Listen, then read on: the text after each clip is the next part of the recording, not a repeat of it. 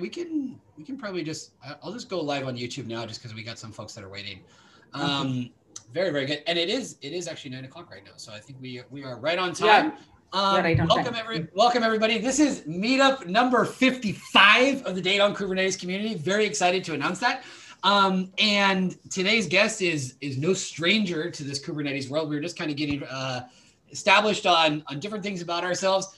I'll definitely be asking you, Raji, to to explain a little bit about how we can maybe relate the challenge of running long distance or the discipline that's necessary to do that, the mindset that's necessary to do that, and how we can relate that to working with uh, with Kubernetes. As usual, uh, for folks that are new, you can check out the links. We've got Twitter, LinkedIn, get in our Slack. We have conversations that are ongoing. We had a thousand uh, Slack members a week and a half ago. A very exciting piece of news. Always coming at you with more meetups and more content. Um, that being said, I just want to welcome our speaker today, Raji. Very, very nice to have you with us. You work at Zoho Corp. Can you just tell us a little bit about who you are, your experience, and about Zoho Corp for maybe some of the folks out there that aren't so familiar with it? Okay. Um, good morning and uh, good evening. I think people have joined from uh, different parts of the world. I'm from. I've joined from India. It's almost uh, night nine thirty. I just wished my children good night, and I've come here for the um, uh, join the talk. Okay, so it's great to uh, join this webinar and uh, on an online platform. Um, I, I would have been happy to do it in person, but given the current situation we are all in, we should only be uh, happy and feel blessed that we are able to do this when a lot of people are going through a lot of suffering. So Absolutely. only pray prayers so that the whole world is able to return back to where it was. So that's the only thing that we could wish for. Okay, that note, uh, I'm I'm I'm Rajalakshmi. You can call me just Raji, and I work at Zoho. For those of you who don't know Zoho, Zoho is a, a cloud-based software company that is that where we have uh, products and apps that are required for end-to-end operation of any business. So we call ourselves the operating system for a business, be it your uh, front-end uh, customer relationship softwares, CRM applications, or for marketing softwares, or for your people management, or for your day-to-day collaborations, email, um, um, presentation skills and for your entire finance suite. So whatever is required for any business end to end, we have apps and we do have monitoring, the IT monitoring section, division. Site 24-7 is the IT monitoring division at Zoho Corp. And currently I am one of the um, director here at Site 24-7. So my association with Zoho has been for the past 22 years. This is my 22nd year. Oh, congratulations. Congratulations. That's a small achievement. Wow, that's really good. Yeah, so I started my job at Zoho and I've been continuing it uh, at Zoho. So I, I joined the organization when it was a startup way back in 99, soon after my graduation and then okay. from then on it is a, a, long journey and it is a continuous journey and i just enjoy this journey. That's all i should say. That's great. And with that in mind as well too could you maybe comment a little bit you know 22 years in a company that that's no small achievement. That might be a record i think for in terms of speakers we've had with us.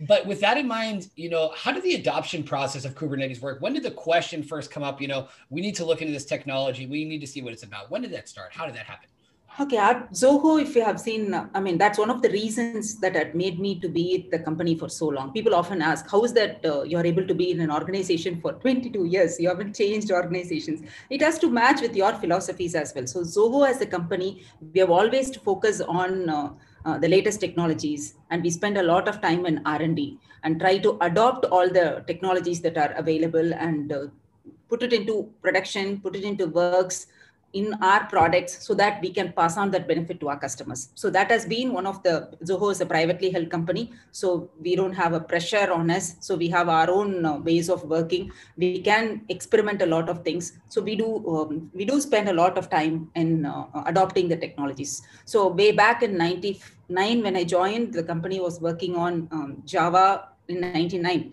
so um, so those are the things. Every day is a learning. It's a product based company. So for with respect to kubernetes i think uh, kubernetes have been there for almost uh, 8 9 years now. So yeah.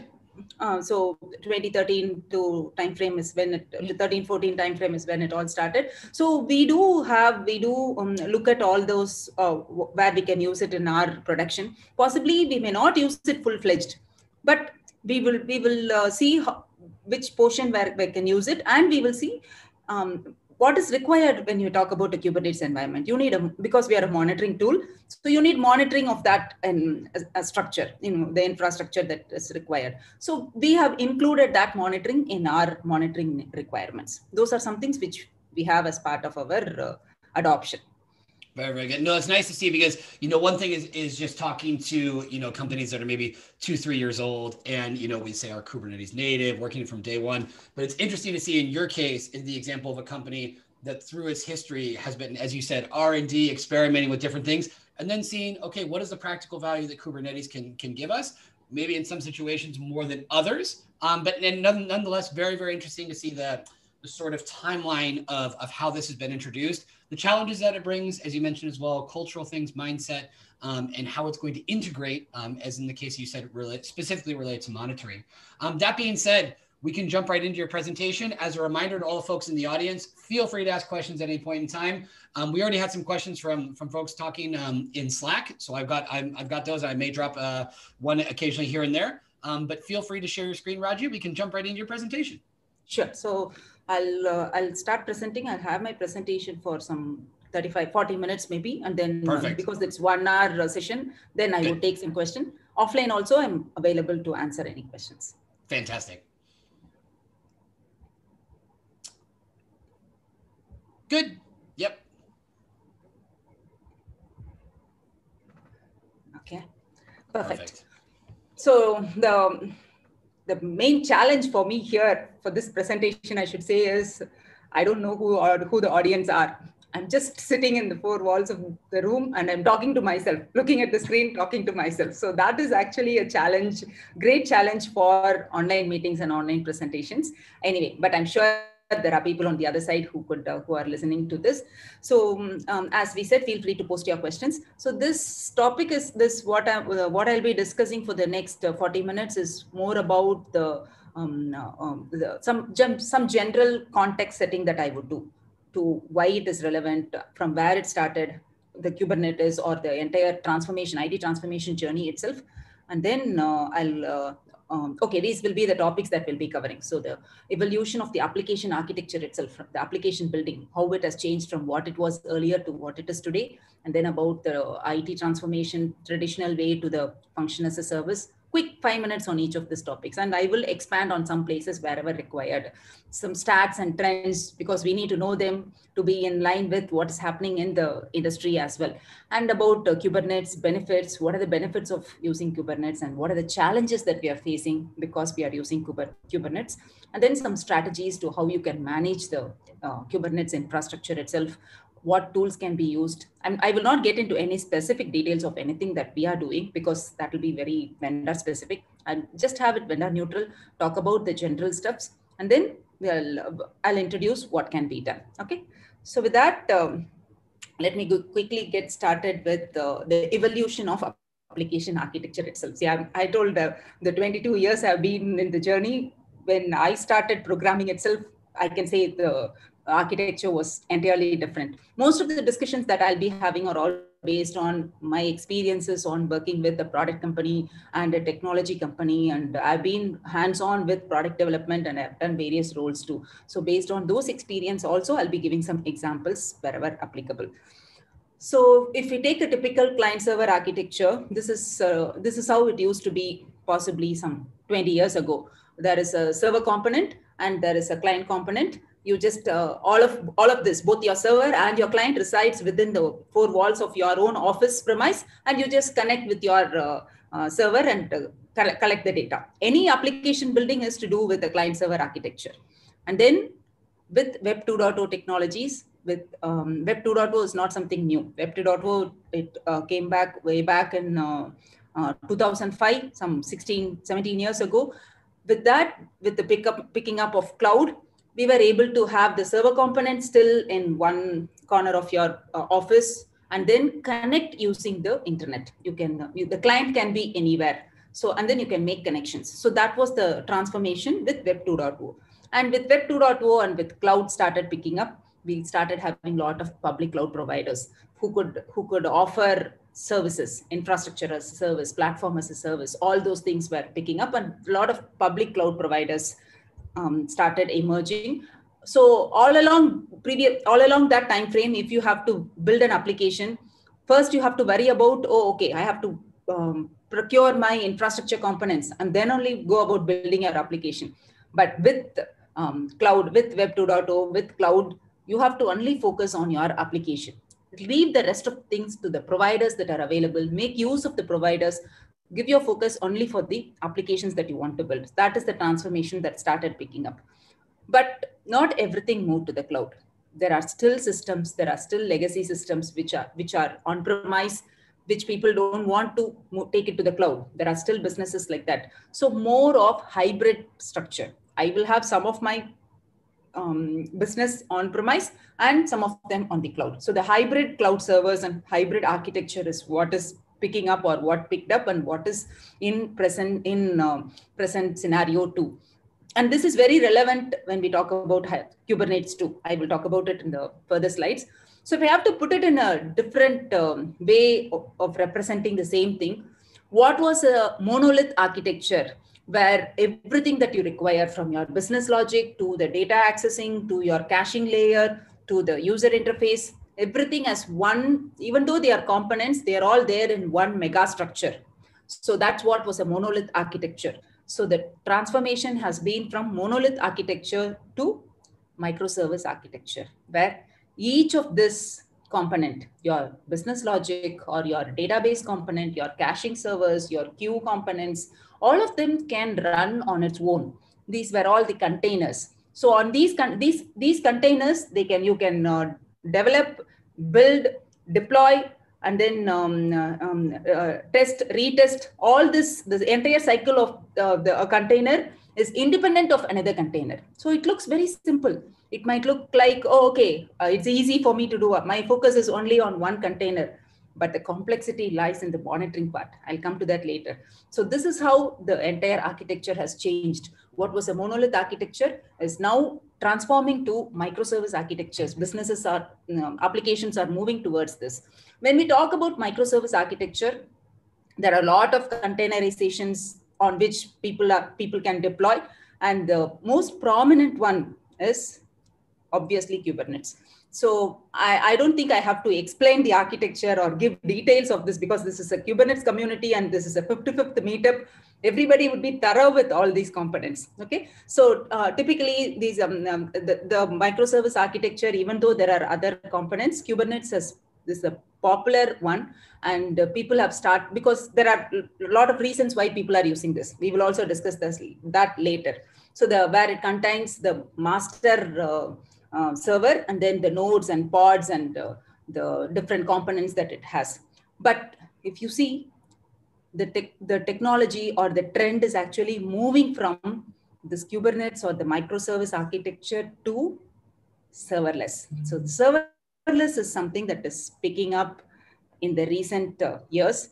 And um, we can have a separate talk on serverless too, some other point in time. So I'm just having this as the transformation from where it is, from traditional IT to, sorry, from monolith to microservice to serverless, where the, you don't even have to worry about a server component. All that you have to worry is only the um, whatever uh, logic you want to write, and that can be written as a function and uh, make use of function as a service and there's no server that you have to worry about and take care of your business so and there are positives negatives benefits advantages disadvantages of all this. Let's not get into details but this is something that is picking up is we have to keep in mind. Possibly we may have to use it in our later stages too. Now if i have to talk about the application building itself in the uh, in a cloud architecture there are various layers and i attribute I'll be talking about the four important layers, or I have categorized them as four layers. The cloud architecture layer comprises of the top layer is your end user layer, which consists of your browser or mobile or applications, tablets, using which you connect to your application. The next layer is the application layer. That's a software as a service that, that actually contains the business logic. This is where your business logic is hosted and you have to only focus on that. Rest of it can be, you can just make use of the services that are available. Then your platform layer, platform as a service, caching servers, NoSQL, database, queues, microservice containers, all this to some extent forms the platform layer. And the bottommost is your infrastructure layer, which, which comprises your physical server, virtual server, cloud server, switch, router, switch, firewall, all of them form the infrastructure layer. So why I'm bringing this here is, even though we are more focused about Kubernetes, at the end of the day, on, on top of that um, architecture, what are we writing is applications. So for any business, the application building is important. And you, and as a, a IT administrator or as a DevOps person, a person has to have a end-to-end visibility of what is happening across all the layers if you are having it on the cloud. Particularly if you're having a cloud architecture, it's important to know what's happening at all these layers because the problem could be anywhere. When something goes down, it could be because of a problem in, um, uh, in an ISP layer, which is at the end user layer, to a port in a particular switch is not working. So the problem could be anywhere. So it is important to know end to end of all what's happening in all these layers. Let's quickly look at some, just spend two minutes to look at the uh, transformation from traditional IT layers to function as a service, just to have the context of from what, what we were managing, self-managing to public management, to the provider as a service. This was a typical traditional on-premise structure where from your data center to network, storage, servers, the virtualization, OS, middleware runtime, applications to functions were all self-managed. That was what was there in it as a traditional on-premise. If you quickly see how things have changed from here, there are then there started this co-location spaces where uh, you have your data centers alone provided by as a service. There will be other people who have their network configured and managed in there. So that's a co-location was picking up. And then the hosting providers. There are a lot of hosting providers where up to the server layer, they take care and then you configure the virtualization and OS middleware and then you self-manage them. Like um, um, the hosting providers are still in use. That's, that's, that's uh, um, what is it, DigitalOcean are all as an example of a hosting provider and AWS, Azure also are all hosting providers. IaaS, this is the infrastructure as a service. Up to the virtualization layer, it is taken care. And then all these are quickly, you know, plat platform as a service is up to the data layer. Function, you only take care of function. And for a software, you don't take care of anything. Software as a service, you just subscribe and you start using them. So this is how the self-managed to provided as a service transformation has happened. Our focus is now more on this infrastructure to platform in between these two layers is where this we are focusing on and that's that's the focus of focus on Kubernetes. Mostly on the deployment part is what we will be looking into.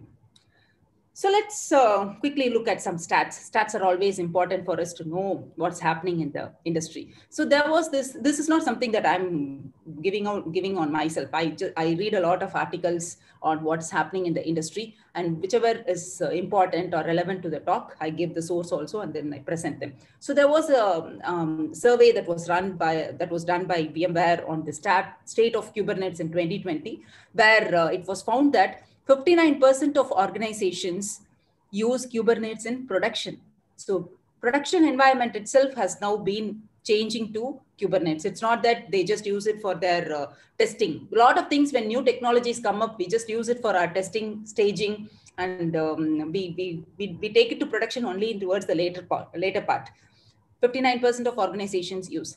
64% of organizations deploy or deploying Kubernetes on premise. So this is an important feature or important uh, um, characteristics of Kubernetes itself. You can use Kubernetes not just in the cloud. You can use Kubernetes for the distributed uh, deployment and management of your uh, infrastructure, even on premise. This has helped to bridge that gap between your having everything on premise and to the cloud. So people are still using Kubernetes for deployment in on premise. And 70% cited lack of experience and expertise as a top deployment challenge. Uh, when I talked about microservices itself, I said it might look simple when you see that architecture and having only few boxes. But the challenge is to understand what it is, how it works, and then take care of the deployment or whatever problem occurs from that. So the experience and expertise is still lacking, and that that that's what many people felt. 70% cited this as an um, that lack of uh, experience and expertise is a challenge for them. Well, let's move on to some more stats from that. What are the benefits that people got or people felt they had because of using Kubernetes in their organizations? 56% of people felt that it improved resource utilization. They, they were not uh, wasting any of the resources. They were able to have efficient resource utilization. 53% felt that it shortened their development life cycle. They were able to quickly take their work to production. So we are talking about agile development, and this is Kubernetes have definitely helped in that. The 50% of people felt that container they, they were able to do this containerization of the monolith application that they had because it was easy for them to do both on premise as well as on the cloud. So it was easy for them to convert it to a monolith. The uh, even the legacy systems that we talk about can be easily moved to the cloud using Kubernetes. 33% felt it has reduced their public cloud, cloud cost. When we talk about public cloud, it comes with a huge cost. Even though we say pay as, pay as you go model, you use only whatever um, whatever is required for, there is a huge cost associated associated with any public cloud. For everything you will be paying. You will pay for data transfer, you will pay, pay for data storage. If you look at the bill, you will know how, how much you are paying for the cost usage. And this has helped reduce them.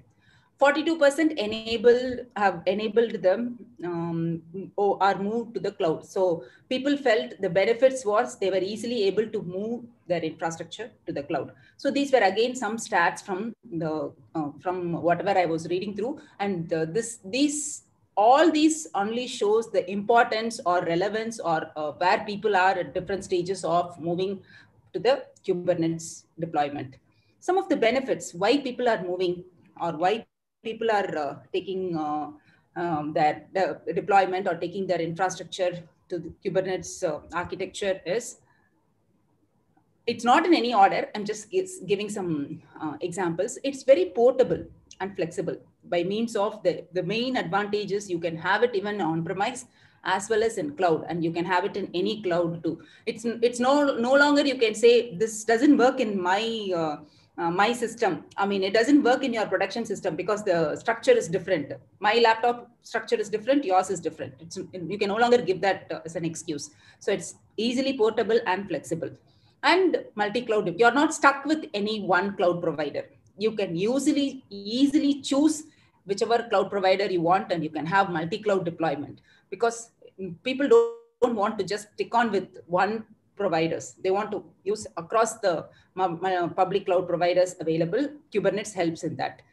Scaling. Scaling is one of the important reasons why we want to move to the cloud or uh, uh, to any of the, uh, the public uh, cloud offerings that we have because at, uh, we don't know the load that we are going to get for our application. See, even though we talk about Kubernetes, the ideally the application is deployed on top of it so your, your business is entirely dependent on the applications that are deployed. And if you're going to get a huge load, you need to scale. You need to scale up as well as scale down, depending on the usage, so that you are optimized, you are using the resources in an optimized manner.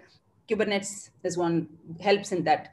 It's reliable because it has been in the industry for so long and um, there is there are no failures. You get lot of um, um, support for it because it all it's also open source it's open source standards. It's easy to get help from community. So that is also another benefit of using Kubernetes.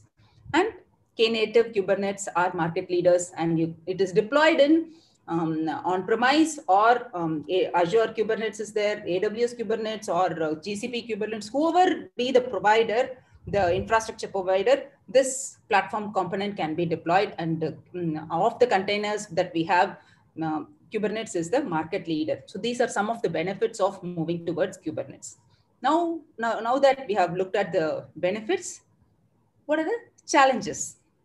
Definitely anything and everything that we do, do have challenges. So not in any order, uh, not just Kubernetes, every day um, the IT administrators or the DevOps person, day-to-day challenges are always there in our day-to-day work.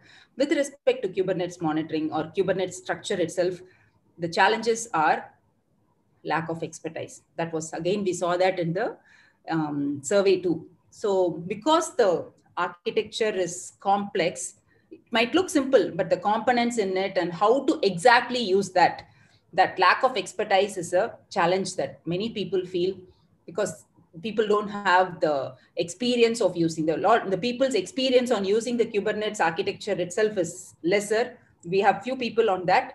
That's how the communities like this are really helpful. And that is the challenge when we have to talk about Kubernetes uh, challenge. Complexities in deployment. It might look simple, the architecture that I showed in the very beginning of each of this is a container. But when you talk about the deployment, you have to you have to see what is a cluster. Then you have to know about inside the cluster, where do I have my all my um, nodes? Uh, how to what are the configurations that I have to have for my pods? What are the configurations that I have to have for my replica set? So all of these configurations in each of the components that are there in um, Kubernetes is a challenge. The deployment challenge, unless you have the expertise, it's going to be tough. And then the important thing is monitoring the KPIs, the key performance indicators. How is this performing? Uh, what is the health of all the components that are available in my Kubernetes? Uh, what is the response time of the um, response time or the utilization, resource utilization of the resources that, that are available? With, when I take a node, what is the CPU utilization? What is the disk utilization? What is the memory utilization? In a pod, what how many times it has been started restarted. So those are the based on each of the component the metric will vary and monitoring that is very crucial. So that is again a challenge. A lot of times we don't monitor we leave it and end up with having some issues later. Security is another challenge. When we move it to the cloud and that too you're having multi-cloud deployment you may want to apply certain set of uh, rules the security rules and it may it is not easy for you to apply the same set of rules across the different uh, cloud servers that you're having. So security is again a challenge because each of it has that has its own security configurations. If you want to set a common set of rules across the deployments it's going to be challenging. And sometimes or many a times we end up giving uh, unwanted permissions or uh, over over permissions to people that where it is not required. Most of the times, if something doesn't work, we just give them all the administrative permission. Take, I'll give you full access. Go do whatever you want. It might end up in a lot of issues later on. So you may have to, you may want to control the access, the user access or whatever access you are giving at to particular uh, levels, and that will vary from one cloud provider to cloud provider so maintaining the that is a challenge. And also the users data sharding of users data. One user data should not be visible to the other user. When we talk about cloud security is a major challenge because that is a trust factor.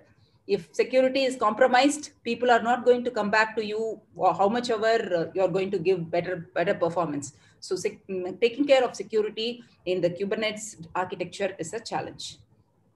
Loss of control sometimes people feel this. Because we say each container you can spawn the container you can um, up, deploy a build in it you can run the container on its own. So test it as a whole. Somehow you don't have a control of you are in control of all of the the entire system. So that is something that uh, people have felt and they have expressed this as a challenge as well. Scaling cost. Not every um, we we definitely saw see uh, we uh, we definitely saw this as an advantage too.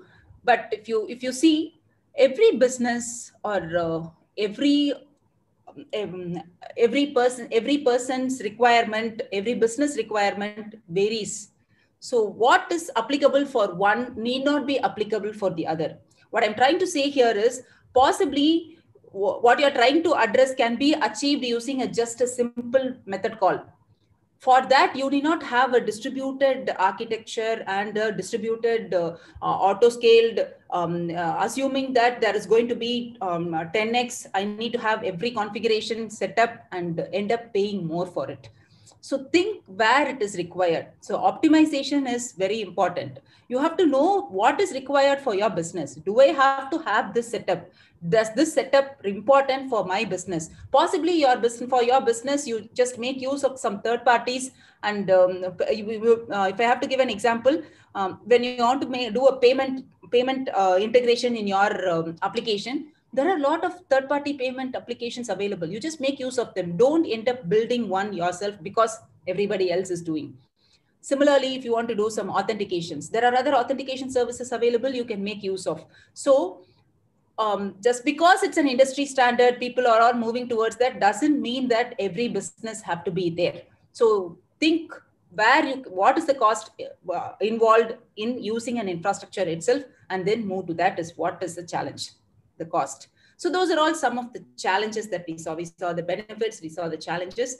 Moving on to how you can address the challenges. When you have um, um, uh, when the um, when you have so many different uh, challenges in any architecture one of the important ways in which you can address them is through monitoring. So i i, I will say what are the things that you need to monitor when we talk about monitoring needs? So the challenges the various challenges that we talked one of the important challenges also the performance monitoring challenge that we talked with respect to kubernetes we know these are all the different components and for each of these components the monitoring requirement will vary. So the metrics that we are going to collect will vary.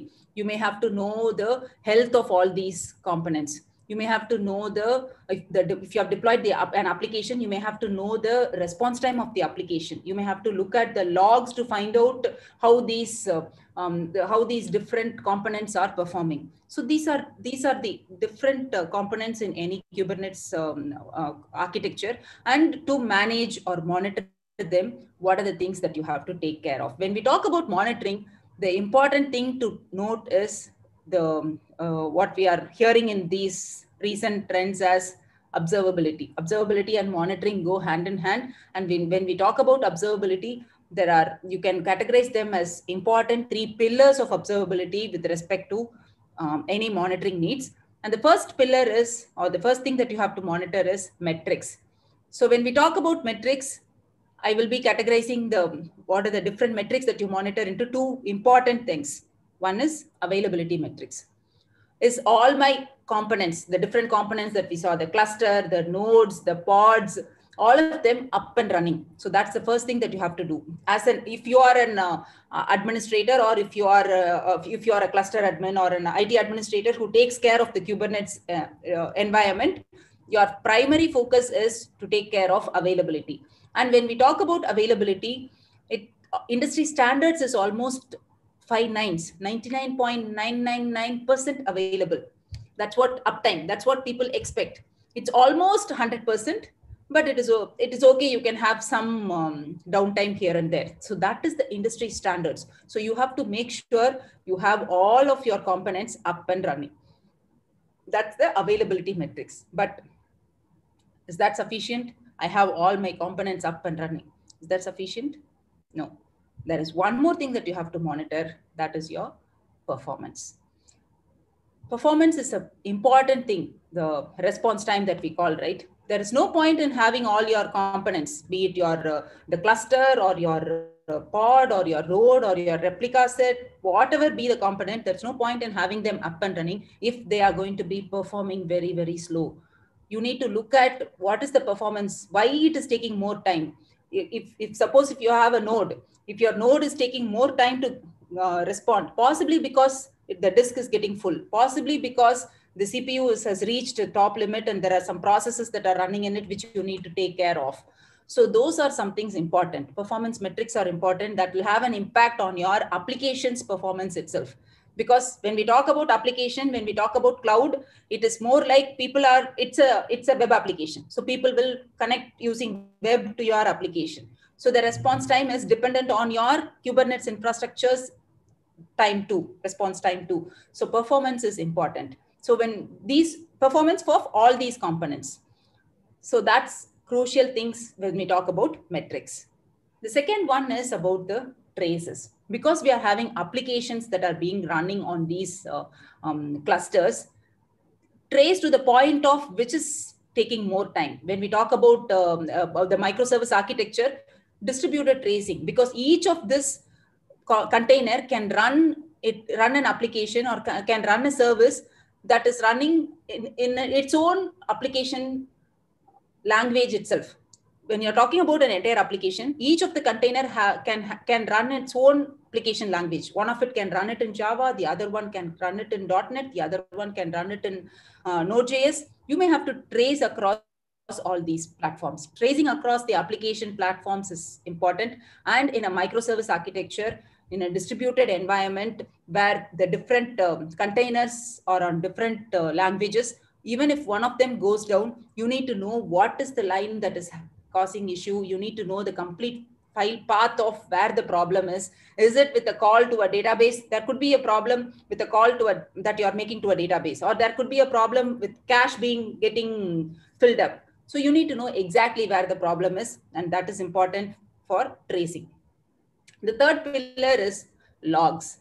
Now that we have this, the different components, all of them create logs and these logs are all now distributed across the globe we have it we have them deployment as distributed architecture you have it everywhere it is distributed how do you make sure that you go and look at the logs in each of these places it is very difficult for an it administrator to take control of all these systems take a remote control log into the system go look at what has happened so log management from a single console is important. Consolidating all these logs across the various layers from all these components into one place, you do apply log, apply, do some analytics and store it in such a way that you can easily query it. So converting the unstructured data into a structured data is what is log management. And that is a key pillar for observability.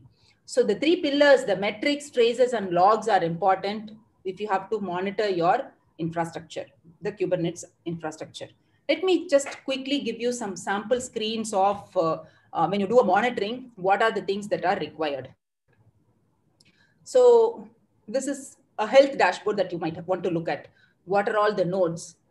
What are all the pods that are currently active and running? What are the services that are running? What are the top CPU intensive pods or the memory intensive pods, problematic nodes, the top memory intensive nodes, how much bytes is received and how much bytes is um, sent out. So all these are required to know the health of health of your system, health of your Kubernetes system. The health dashboard will help.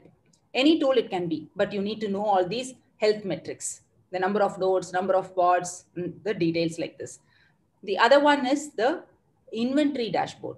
So once you once you give your credentials or you deploy an agent in your uh, master node, you must be able to collect all the inventory details or the tool must be able to collect all the inventory details and give the metrics.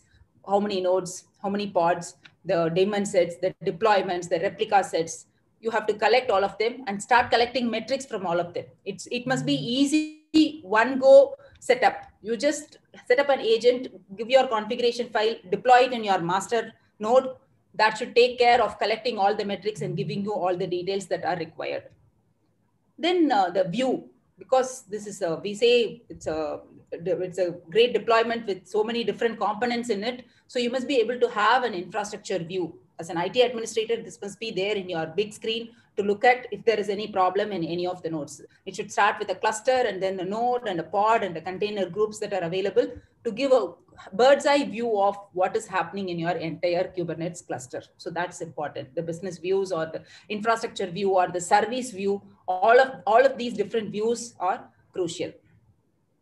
And when we, those are the, with respect to the metrics that are collected. And when we talk about traces and when, when we talk about the distributed trace from one application, where it is being transferred, uh, what are all the different applications that the transaction flows through. And in each of those transactions, where it is exactly taking more time.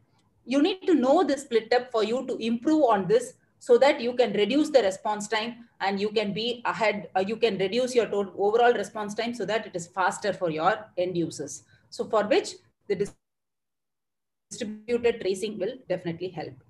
And then about log. So collect all the logs from the uh, Kubernetes itself is multiple clusters across across distributed environment, collect all the container logs, and you just have to give easy query language. Just type in as log type as container logs. You will get all those logs in one place from when it was collected, what is the log contain. You can search and find out exactly, or you can find out what the log is and uh, what, what is the problem if you want to look into any particular log. So look for all these three components when you are selecting any monitoring tool, the met metrics, traces, and logs. And those are all the monitoring components. Now, what if you want to take some action on top of it? This is, this is again something crucial for an administrator if you want to manage your container environment. You have node, you have pods, Suppose your pod is continuously failing and you are unable to restart. What is, what is that typically you'll do? You will be able to, you will generally do a manual reboot, which is, which is going to be time consuming, or you have to take control and do a manual reboot. Instead, the tool that you're using should have capabilities to do some automation. Write a script so that you can just uh, configure it in such a way that when you see that the pod is continuously failing, take action, act on it, and automatically reboot is, a, is an uh, action that you can configure that will save your time. So this is this, it's not just monitoring alone. You must be able to manage it. Management is also important. By management, you must be able to take actions. The actions could be anything that you want to do. If the tool supports those actions, it's going to make your life easier. So you know you can set different thresholds and you can set different rules. If this happens, take this action. If this if it is a, um, if a cpu is crossing exceeding a, a, time limit or exceeding a value whatever action you want to take so you must be able to write all those scripts you can write the script in any language of your choice some plain shell script or it could be a python script could be anything and then integrate these two so that it is easy for you in your management. So those are all the management actions that the tool should support. Suppose uh, if you have a node where the CPU usage is exceeding 90%, Poss uh, possibly it is consuming some resources. You may have to manually go execute commands to free up resources is one way of doing, which an IT administrator generally does. Instead, you write that as a script and match it, map it to the configuration if the threshold breaches 90%, take this action so that you can automatically clean up and save time and you can quickly resolve issues. So mean time to repair has to be reduced. So that is an important part of management and optimizing that is crucial so that you reduce the time that it takes for you to act on it so that the system is always up and running and the performance is taken care. So these, I've just given two sample uh, examples of taking action based on whatever you want to do in your infrastructure, you must be the tool that you select must have the capability of doing all those actions. That will make your life easier. So at the end of the day, all that we need from a, any monitoring tool is how it can help you to be mm, uh, to to um, what is it to automate most of your work and make sure that you are able to see it in a smooth manner. So those are some things which you have to look for in a tool. And the other important thing could be the um, AI capabilities. You, in some cases, possibly you need not even set the threshold. The tool should have automatic AI capability of anomaly detection without you spe specifying any limit. If your nodes CPU used to be always, it used to be uh, around uh, um, 30 to 40%. Suddenly there is a spike. You may have to set an alert. If it exceeds 70%, send an alert. But then if the tool has an um, AI capability and has an anomaly detection capability, without the user interference of setting any threshold, the tool must be capable of giving you the required alert. So those options are also available with the monitoring tools that are available at the market. So all these are all these can only help. All these will, will only help you to make it easy. So those are the optimizations or the in the entire management of your um, container lifecycle. Tools are really required in all stages. So monitoring using a right set of tools is important based on what your requirement is, based on how, what your business needs are, choose the right set of tools because there is always this saying, the tools that you have in your hand plays a great role in your day-to-day -day activities if you are having a hammer in your hand, everything looks like a nail. Even if it is a screwdriver, you will end up only hitting it because you only have a hammer in your hand. So it is important to choose the right set of tools depending on the requirement, your business requirements, your customer requirements, without affecting any of them, you have to evaluate and choose. And when you choose a tool, apart from all these uh, requirements of uh, observability that I talked about, the metrics or the traces or the log components that you have to look for, the other important thing that you have to look for is ICE. I often say this, look for ICE. I stands for integration, C for customization, E for extensions. I'll tell you what that is. integrability so most of the times as an it administrator if you are um, uh, if you are selecting a tool as a devops person if you're selecting a tool we will all of these will have in-house tools. The newer tool that you're bringing in should have the integration capability with the tool that is already available. See if the tool has such integration capabilities export options import options. All of them should be there because we are not going to just settle with only one or we are not going to settle with multiple silos. We are we already have so many silos in our day-to-day work. Just see if these can be integrated. So newer tools should have should be easily integratable with your existing tools. Look for integrability, customizability.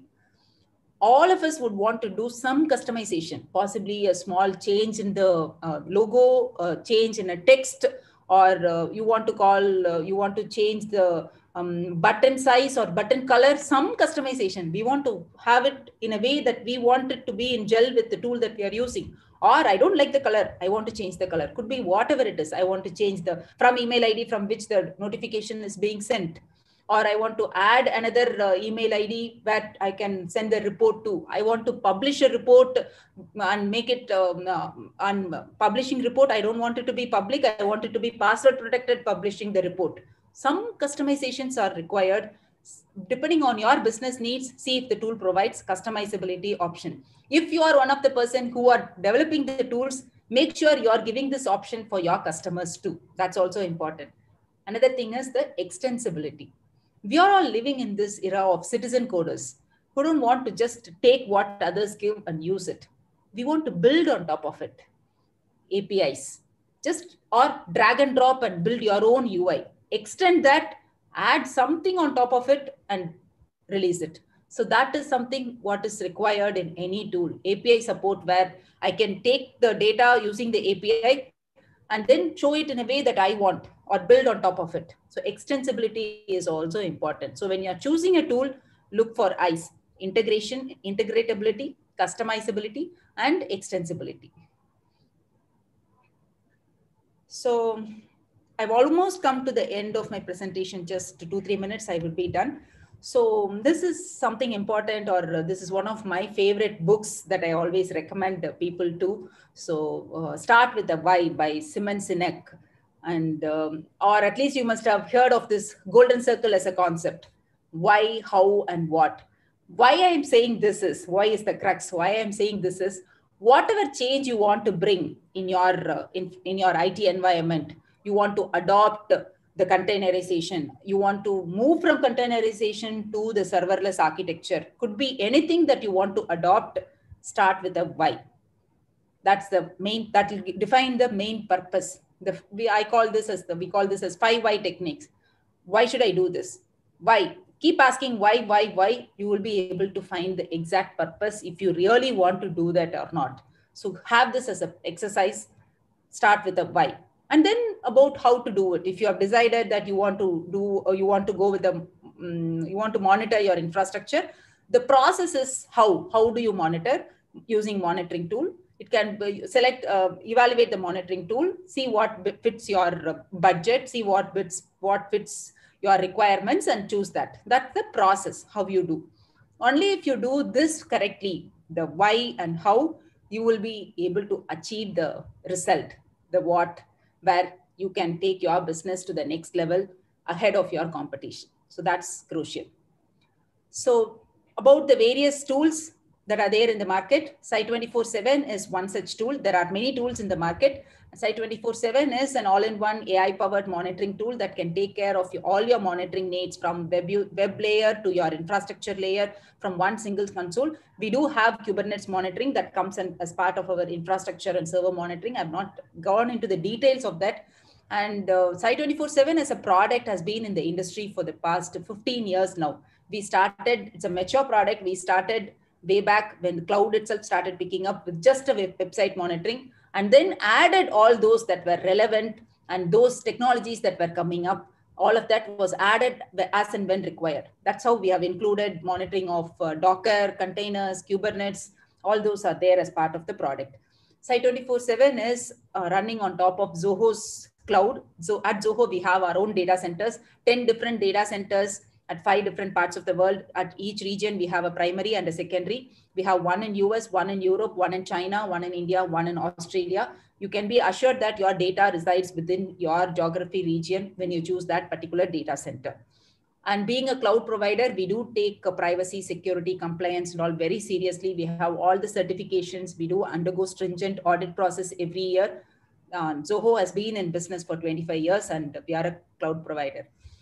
Key takeaways from this session, we know that the industry has moved from monolith, the different, uh, um, the, trans, uh, the transformation it has taken to microservice um, about Kubernetes, stats, trends, benefits, challenges, and the monitoring needs. Site 24-7 is a product that can give you all-in-one AI-powered monitoring. Just take a screen grab of this. We'll also be posting it in the, in the, in the um, comment section as a part of uh, giving back to the community, if you sign up using this uh, um, URL, you get uh, six months uh, free subscription for the product where you can try the product yourself and see what monitoring capability it, is, it has and use it for your um, infrastructure or your entire monitoring needs. So before I complete, this is one last quote that I have. This is a famous uh, Red Queen's quote in, a, in the book Alice in Wonderland I'm not sure if you have read this book. I, I read it when I read it for my children. So the quote goes like this You have to be running as fast as you can in order to stay in the same place. And if you want to make any progress, you have to run twice as fast as you can. Why I'm bringing this here is this is generally applicable for individual or for businesses. At Zoho, at Site 24 7, as I said in the beginning, we do make sure that we take we include all the we study we do spend time on r&d include all the latest technology technologies and pass on that benefit to our customers. We have to be updated so that we don't get outdated. This is relevant for each one of us. So you, we have to be running. So keep yourself updated so that we can all see what is coming in the industry adopt that and pass on that benefit to our customers too. Thank you so much for your time and you can connect with me in any of these channels and i'm now open for questions.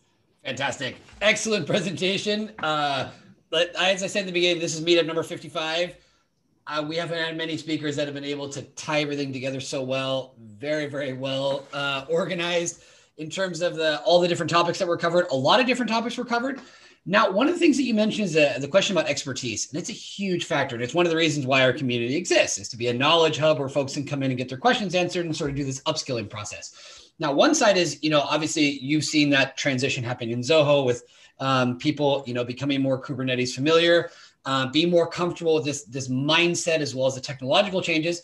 But the other thing is, you know, the the expertise that's necessary, you know, on, on the customer side, you know, the, the people that the folks that are paying for this, because a lot of times some of these explanations not not your explanations but some of these technologies seem way out of reach or too complex. As someone who works directly with customers how do you help them get on board into kubernetes? Yeah that's a, that's an interesting and that's a challenging part too. Right? so yeah. so i always uh, tell my team it is not important that uh, you talk in a way that you understand.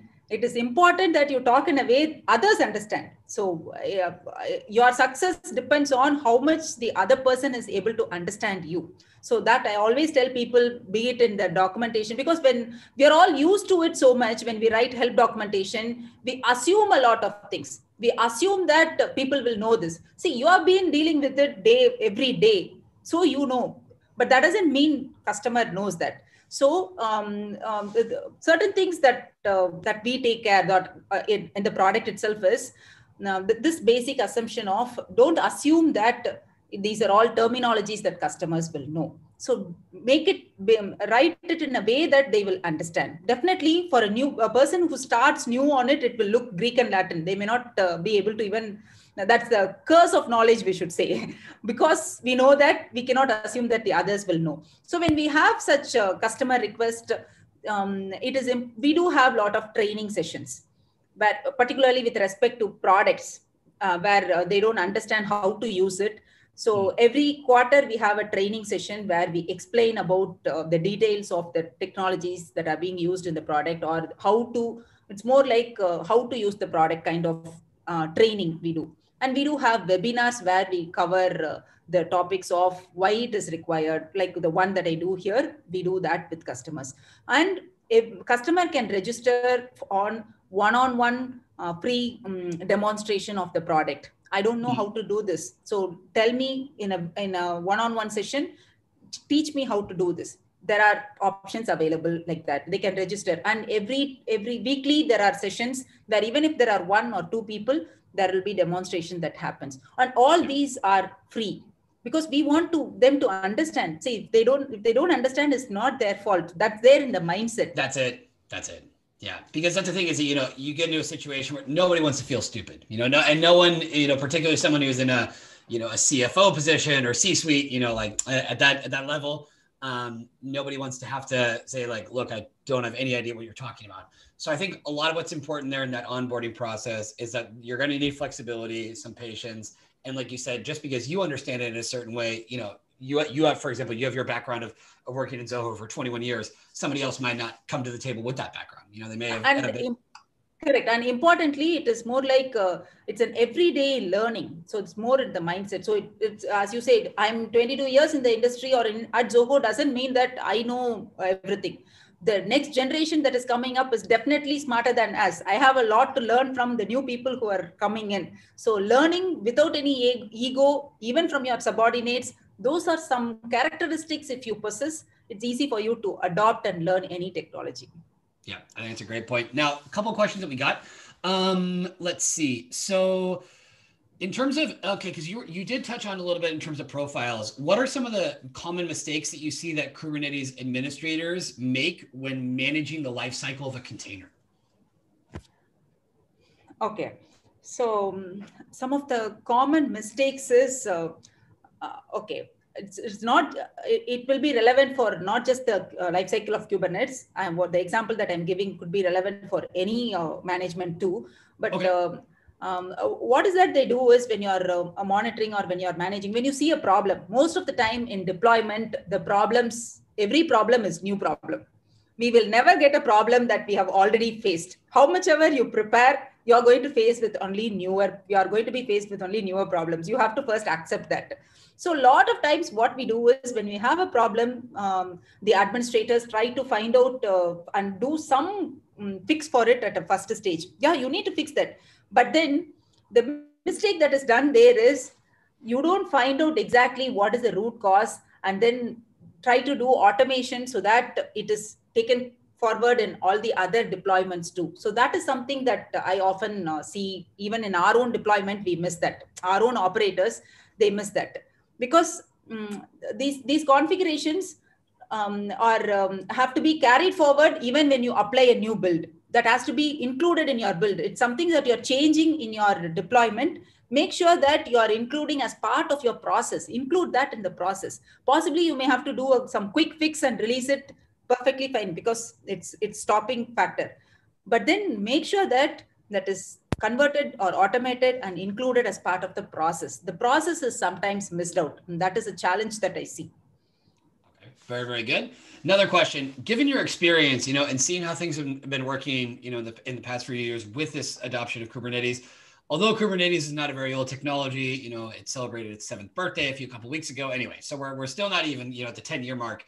Um, and while in this particular space, it's something that everyone is relatively familiar with, you know, there are some companies that, you know, that, that haven't even heard of it, depending on the location, depending on the maturity level of the company, et cetera.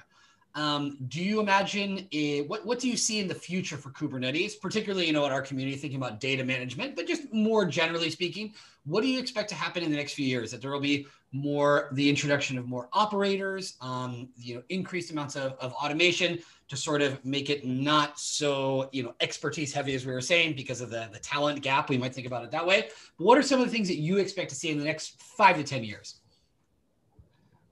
okay so uh, uh, we have been talking about cloud itself for the past 10 years. That doesn't mean the on-premise has gone away. So the mm-hmm. hybrid environment is what is there to uh, continue for longer term. So that being the case kubernetes adoption is going to be more because of that uh, beautiful feature of you can use it both on premise and um, on cloud. The portability and the flexibility are the ones that are going to make it uh, stay on a longer term and the community benefit that we get because of the open source. These are some of the things which makes this platform very interesting and very popular. In the next five years or next 10 years, there are going to be more adoptions.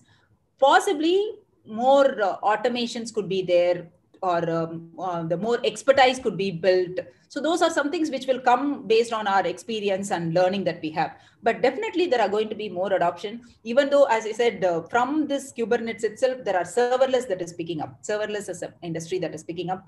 But everything cannot move serverless. As i said the, the optimization you have to think of what is important for your business because the changes changes are required but change is not easy. You have any change that you have to do you have to make sure it is not affecting your customers it is not affecting your business. All those have to be kept in mind before you take any change. So in that sense kubernetes adoption because kubernetes adoption can be done on all the public clouds you're not tied with any vendor. So the, the when, we, talked about the benefits we saw that as well. It can be multi-cloud it can be on premise too and it is uh, open source and it is flexible so, and you get a lot of community benefits. So with these benefits, it is going to be um, in the market in the in a, on a longer run too. Very good. No, I think it's a great. And I really liked as well, and something that we can't emphasize enough, what are your business needs? You know, like that question I think needs to come first before anything, because, you know, there's, a, you know, rushing into one technology or another. And, you know, I don't think you can ever have too much business acumen or knowledge on the tech side and probably never enough, you know, tech knowledge on, on the business side yeah we will definitely experiment everything but bringing it into production putting it into your business has to be thought through because it shouldn't affect your business. You have a business you have a customer. All said and done our bread and butter is dependent on our customers and our business. It Absolutely. should not be affected and see what benefits you can give on top of that. So that only the technology itself will be adopted.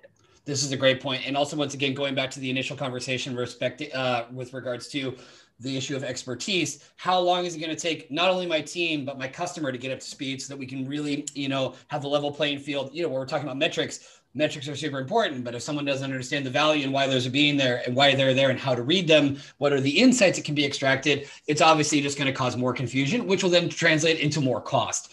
Um, we're about we're just about out of time uh, Raji, this is amazing. Um, definitely got to have you back on another meetup. Before we go, we always have a little bit of a tradition in our community, so I got to share something really quickly. While while we've been while we've been talking, um, we have an amazing amazing guest that's always with us, who's helping uh, translate all the concepts that we're talking about into a, a sort of a different form. Let me get. Uh, sorry, I gotta. I have too many windows open at the same time. Um, where are you? Uh, one second. All right, there we go. Um, there we go. Let's see. Okay, so I'm going to share my screen. Now, um, so as we've been talking, our dear friend, can you see my screen now? Yes. Very, very good. So our friend Angela, who's been in the audience, uh, is an amazing artist and has been creating a graphic recording, a depiction of all the different things that you talked about. You touched on a lot of things, right? There was a, there were a lot of things that were covered in there, but in a very logical and coherent manner that was very easy to understand. So I thank you for that. Um, no major, you know, assumptions given to the audience, as just you were saying as well too for a customer. So I really, really liked uh, the way that you laid out all your different ideas. And I think Angel did a, did a pretty good job of that. We'll be sharing this on Twitter. We'll pass it on to you as well. Um, you already shared your socials. We'll get those in uh, in our Slack as well. We still have a few other questions that'll be that'll be putting out to you. Um, I understand that right now it's a little bit late uh, in India, so go to bed and when you're fresh tomorrow. Sure, sure, sure. Um, thank you, thing- thank you so much. This is something that's awesome. I like this. Uh, it's great. Good, yeah. good, good. Thank um, you. We didn't have enough time to talk about running, so we'll have to save that for a future meetup. Um, okay. But everyone, take care of yourselves. Self care is a good thing. Exercise. Be nice to yourselves. Be patient. We're all going to get through this situation together. Um, Raji, like I said, it was wonderful to have you with us, and I hope to have you again in the future. Thank you. Thank you so much. Uh, all right. Take care. Bye bye.